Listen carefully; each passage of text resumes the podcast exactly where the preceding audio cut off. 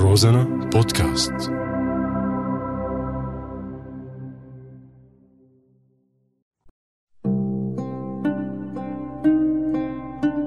بعدك على بالي.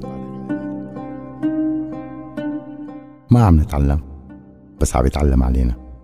وما عم نفهم بس عم يتفهمن علينا.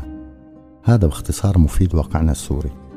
ومشان أي حدا عم يسأل شو صار معكم هذا يا سيدي ما أنت بحط طمنا إنه ما صار معنا. بس صار علينا وما انتصرنا. بس والحمد لله لسه ما انتصر علينا. وبحب بشرك إنه إذا بنضل على الحالة عشر سنين كمان رح نضل على ما نحن عليه. لا غالب ولا مغلوب. لأنه هيك الحياة ماشية بالمقلوب. وإي حدا بيقول لي إنه أنا عم خبص رح أرفع له القبعة. إيه نعم يا سيدي. أنا عم خبص. أساسا كلنا عم نخبص. الحق معنا وعم نخبص. عم نتوجع عم نتألم وعم نخبص.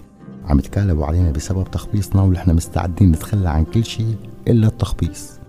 ومنندم يوم لا ينفع الندم ومع هيك بنرجع منخبص. التخبيص يا صاحبي ببلادنا فعل وردة فعل. بالعصفورية السورية كل شيء وارد والوارد أعطاك عمره. وعنا لازم يكون ابن الشيخ شيخ وابن الرئيس رئيس وابن الكلب كلب. هيك مشان ما ننتهك الأعراف والتقاليد. بس طبعا بدون تعميم مشان ما يفكرونا عم نخبص. بالفصة. والفصة وما فيها إنه عقلك براسك عشرة بيديروا الحلاق ومرتك ومديرك وزبونك وصاحب بيتك وقذيفة مجهولة المصدر.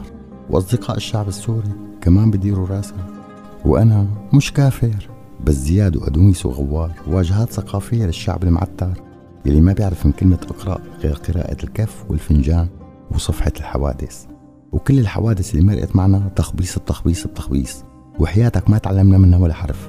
تعدمنا إذا تعلمنا.